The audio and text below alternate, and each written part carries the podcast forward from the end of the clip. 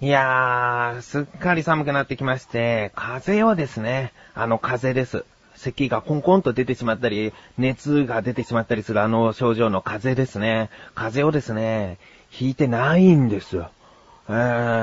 ー、もうこんな出だしからすると、いかにも風邪をひいちゃったみたいな話し方かもしれないけども、風邪ひいてないんですね。なんでこんなこと言うかって言ったら、今年もう、とにかくいっぱい風邪をひいてきたんで、きっとこの、夏から秋に入って冬に入ってっていう、その間に風邪ひくんじゃないかと、ね、ちょっと思ってたんだけど、いや、ひかない。あそう思うと、やっぱりこう健康な時に素晴らしいことだと、幸せなことなんだということを感じておかなければいけないなと思ってね、あえてこう風邪をひいてないんですよと言ってみましたね。あまあ次回いきなりね、風邪ひいちゃいましてって出るかもしれない。いつそうなるかわかんないけどね。でもまあ、こうやって今は大丈夫だと、健康だと、それは素晴らしいことなんだと思っていきたいな。うん、ということで、風邪をひいていない自分がお送りしまーす。菊師匠のなだらか向上心。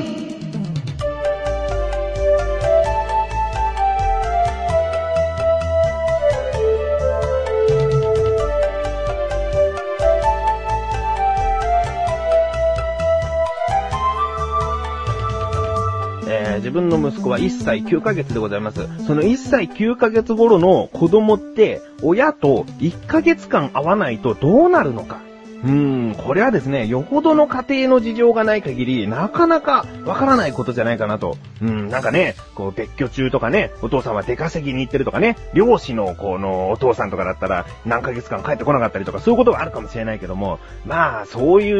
う経験のない方の方がおそらく多いんじゃないかなと思うんですね。えー自分はですね、そんな特別な家庭ではないんですけれども、まあ、神さんが、え友人の結婚式だったり、いろいろな予定が一箇所に固まっちゃったんで、まあ、それだったら1ヶ月丸ごと行っちゃいなよ、つって行かせたんですね。うん。で、そんなことがあって1ヶ月間、息子と会っていなかった。うん。まあね、その間ね、自分の心情としてはですね、2週間会わなかったっていうことは今まであったから、そこまでは普通に耐えられるんですけれども、だんだんだんだんこうね、寂しくはなってきますね。うーん。で、その寂しさにも耐え、1ヶ月経ち、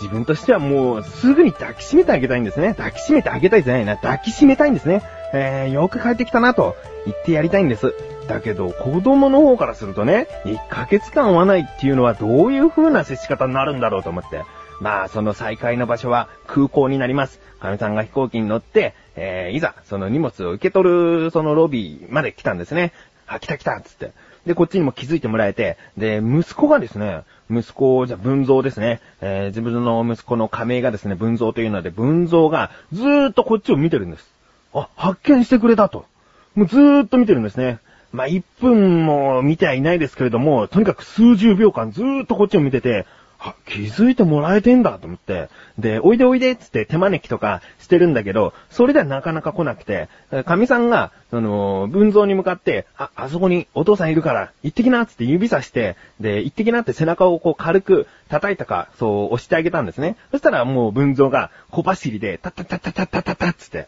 走ってきてね。えー、で、自動ドアあるから危ないから、自分はちゃんとそれを考えて、もう入り口ギリギリまで立って、迎えに行ったんですね。で、おいでおいで、つって。で、タッタッタッタッタッタ、その表情はまだ無表情なんですけれども、タッタッタッタ、まあ、覚えてくれてんだ、嬉しいなと思って、そのまま自分は抱きしめる体勢ですね。しゃがんでちょっと手を広げたりなんかしちゃって、そしたらですね、自動ドア一歩手前で、急にピタッとこう、立ち止まって、しばらく見つめ合って。で、自分としては、あの黙ってるのは意味ないから、おいでおいで、つって、こっちおいで、つって、もう出ていいんだよ、つって言ってるんだけど、全然動いてくれない。そんで、だんだんだんだんですね、表情が泣き顔になって、大泣きしちゃったんですね。で、自分はそこに入ってはいけないから、慌てて向こうから神さんが来て、なんで泣いてんの？つって、こう、抱っこして、また向こうの荷物取り行く方に戻ってったんだけど、そのポカーンとした自分ね、あららと。この1ヶ月間の間はやっぱり忘れてしまうもんなのかと。あーそれはそれは、ちょっとね、えー悲しくもあり、でもですね、その気持ちよりもやっぱりね、1ヶ月間会わなかった分、会えたっていう、その、息子と再会できたっていうことで自分はもう嬉しいので、そんなに、ああ、がっかりするなとかそういう気持ちではなかったですね。ああ、大きくなったな、ちょっと顔立ちがスッキリしたなとかなんかそういう気持ちであったんですけれども。うん。で、えー、荷物も受け取って、亀さんと息子が改めてこう、入り口から出てきまして。そしたら自分の好き勝手こう歩き出したりしたから、自分はその後を追ってね、危ないことしないかどうかこう見張りながら、こうそーっと後ろから追いかけてたんですね。うん。で、文蔵がしばらくしたらくたびれたのか、こう立ち止まって、それで自分が後からついてきたもんだから、ちょっとこう、見るんだけど、なんかね、警戒心っていうのは取れたみたい。さっき泣いちゃったけども、あれは何かこう、うー、あ、あの人がいるみたいな、知ってる人がいるみたいな驚きとかなんかそういうものが入り混じって泣いちゃったのかな？うん、別に他人に対してすぐに泣いちゃうとかそういうことではなかったみたいで。で、自分が見てると、全然警戒しなくなってるから、えーおいでおいでっつって。でまだ抱っこしてないからね、抱っこしたいからこう、おいでおいでっつったら、ママーって言うんだよね。なんか、ママって言えるようになったんだってことは知ってるんだけど、ママーつって、この人なんか、抱っこしたがってるよ、危ない人だよ、みたいなイントネーションで、あの、神さん呼ぶんですね。で、自分がそのままこうね、抱っこしようと近寄ると、もう走って、神さんの太ももにこうガシッと抱きついてね。自分はなんかこう、悪い人みたいな、不審者みたいな感じになっちゃってね。ママという単語を覚えたのはいいけど、そのイントネーションやだなと。ママのなんかイントネーションがなんか腹立ってきちゃってね、なんだその言い方と、お父さんだよと思ったんだけど、まあね、そんな、そんなに怒りはないよね、やっぱね。こう、息子と久々に会えてよかったなと。うん。ちなみに、その後ですね、ママの言葉はですね、神さんに対する言葉じゃなくなりましたね。あのー自分が抱っこをしていて、で、ちょっと疲れたなと思って抱っこから下ろそうとすると、ママ、ママって言うんですね。で、これ、神さんに抱っこを交代してっていう意味じゃなくて、嫌だ嫌だっていうことになって、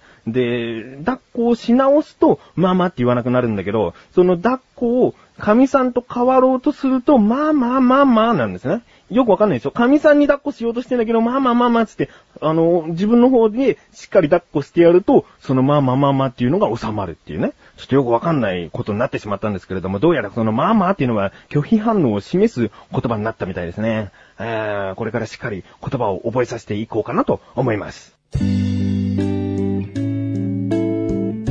ってきて、口エサラジョ。手を洗って、口エサラジョ。晩ご飯を食べて、口エサラジョ。お風呂に入って、口エサラジョ。テレビを見て、口エサラジョ。布団に入って、寝るよ、おやすみ。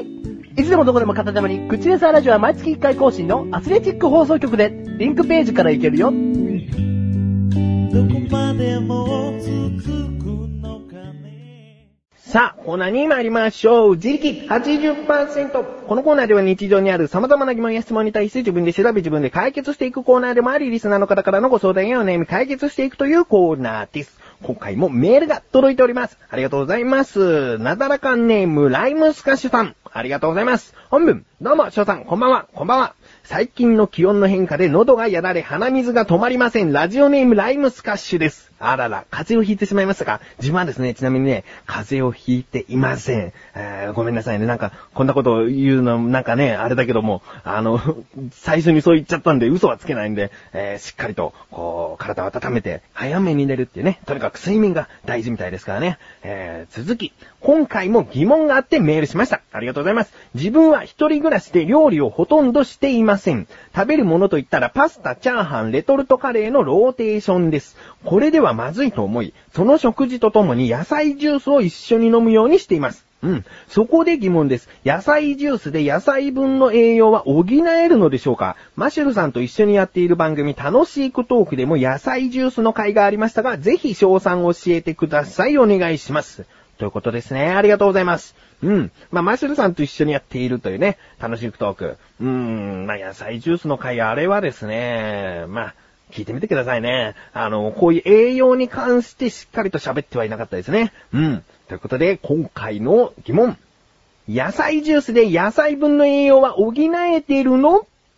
ですね。調べてきました。ここからが答え。まずですね、野菜1日、これ1本で大丈夫だよっていう、まあ、もう商品名言っちゃったようなもんなのかもしれないですけれども、あえて伏せておきますね。そういった飲み物ありますよね。紙パックに入って、これ1本飲めば1日分の野菜は大丈夫だよみたいな飲み物。あれに栄養がちゃんと入っているのかどうか、野菜分の栄養入っているのかどうかを調べることで、一番手っ取り早いんじゃないかなと。うん、よくそのね、フルーツジュースに見立てた野菜ジュースとか、そういうものもありますけれども、それはなんか野菜これで大丈夫だよっていう感じではなかったりするんで、とにかくこれで野菜食べなくても大丈夫だよみたいなね、そんな風には書いてないけれども、そんな風に捉えられる野菜ジュースを選びました。この中の栄養分を比較していきたいと思います。えー、最初は、食物繊維。食物繊維の1日に必要な量はですね、20から 25g。うん。そして、この野菜ジュースに入っている食物繊維は 2.3g、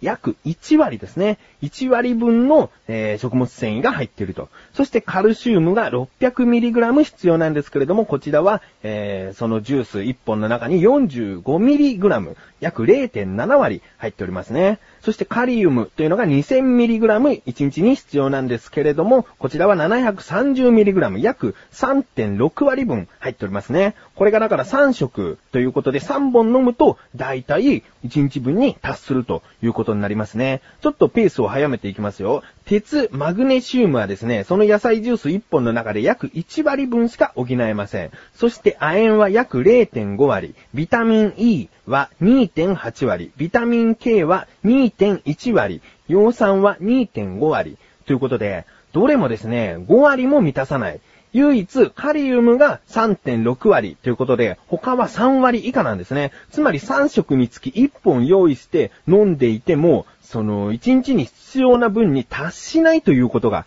言えるんですね。うん。そしてこの野菜ジュースなんですけれども、よく言われるビタミン A、ビタミン B とか、ビタミン C、ビタミン D なんかは、こう、野菜に入っているんじゃないのって思いますよね。だけど、これは野菜ジュースに入っていないんですよ。うん。そして、まあ、ビタミンっていうのは肉とか魚とかいろんな食べ物の中で摂取することもできるんですけれども、ビタミン A とかはですね、人参やニラとかをこう火を通して炒めることで出てくる栄養分だったり、ビタミン B6 は、あの、アボカドやバナナ、で、ビタミン C はよく言われているレモンとかの柑橘類とか、赤ピーマン、ブロッコリーとか、まあ、果物とかに入ってますね。ビタミン D はキノコに多く含まれているみたいです。うん。唯一、えー、1日に必要な分よりも倍以上含まれている栄養分があります。それはリコピンです。リコピンは1日に 6mg 必要とされているんですけれども、この野菜ジュースの中には 16mg 入っていると。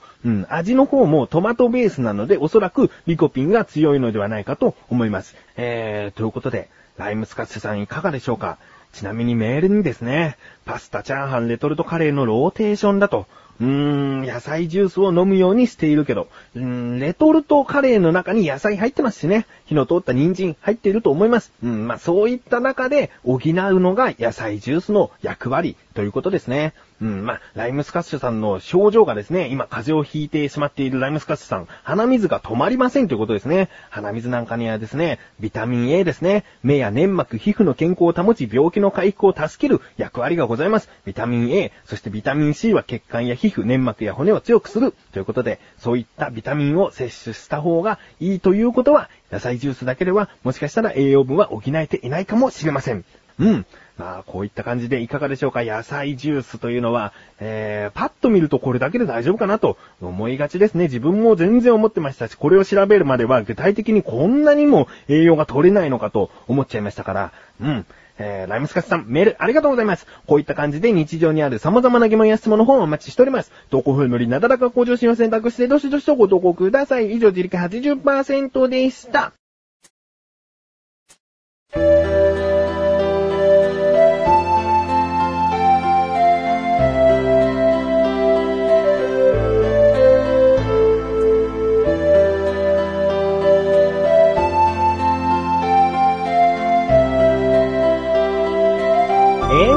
そしてすぐお知らせでーす。このなだらか向上心が配信されたと同時に更新されました、小高菊池の小田カルチャー聞いてみてください。今回はですね、お料理教室ではジャーマンドッグについておしゃべりをしています。このジャーマンドッグというのはですね、以前、本文さんという方がなだらかにメールをくださいましたね。その内容というのが、アメリカンドッグ、ホットドッグ、ジャーマンドッグのドッグという文字は一体何なのかという疑問の続きですね。こちらの内容が話されております。気になるという方、聞いてみてください。そしてリンクページから行きます。アスレジック放送局にあるクッチレサーラジオ月1回更新で、この度更新いたしました。ヘナチョコ男マーシュルーとしっかり男メガネたまーにが喋っておりますので、聞いてみてください。ということで、なだらか向上心は毎週水曜日更新です。それではまた次回、お相手は菊池翔でした。メガネたまーにでもあるよ。お疲れ様です。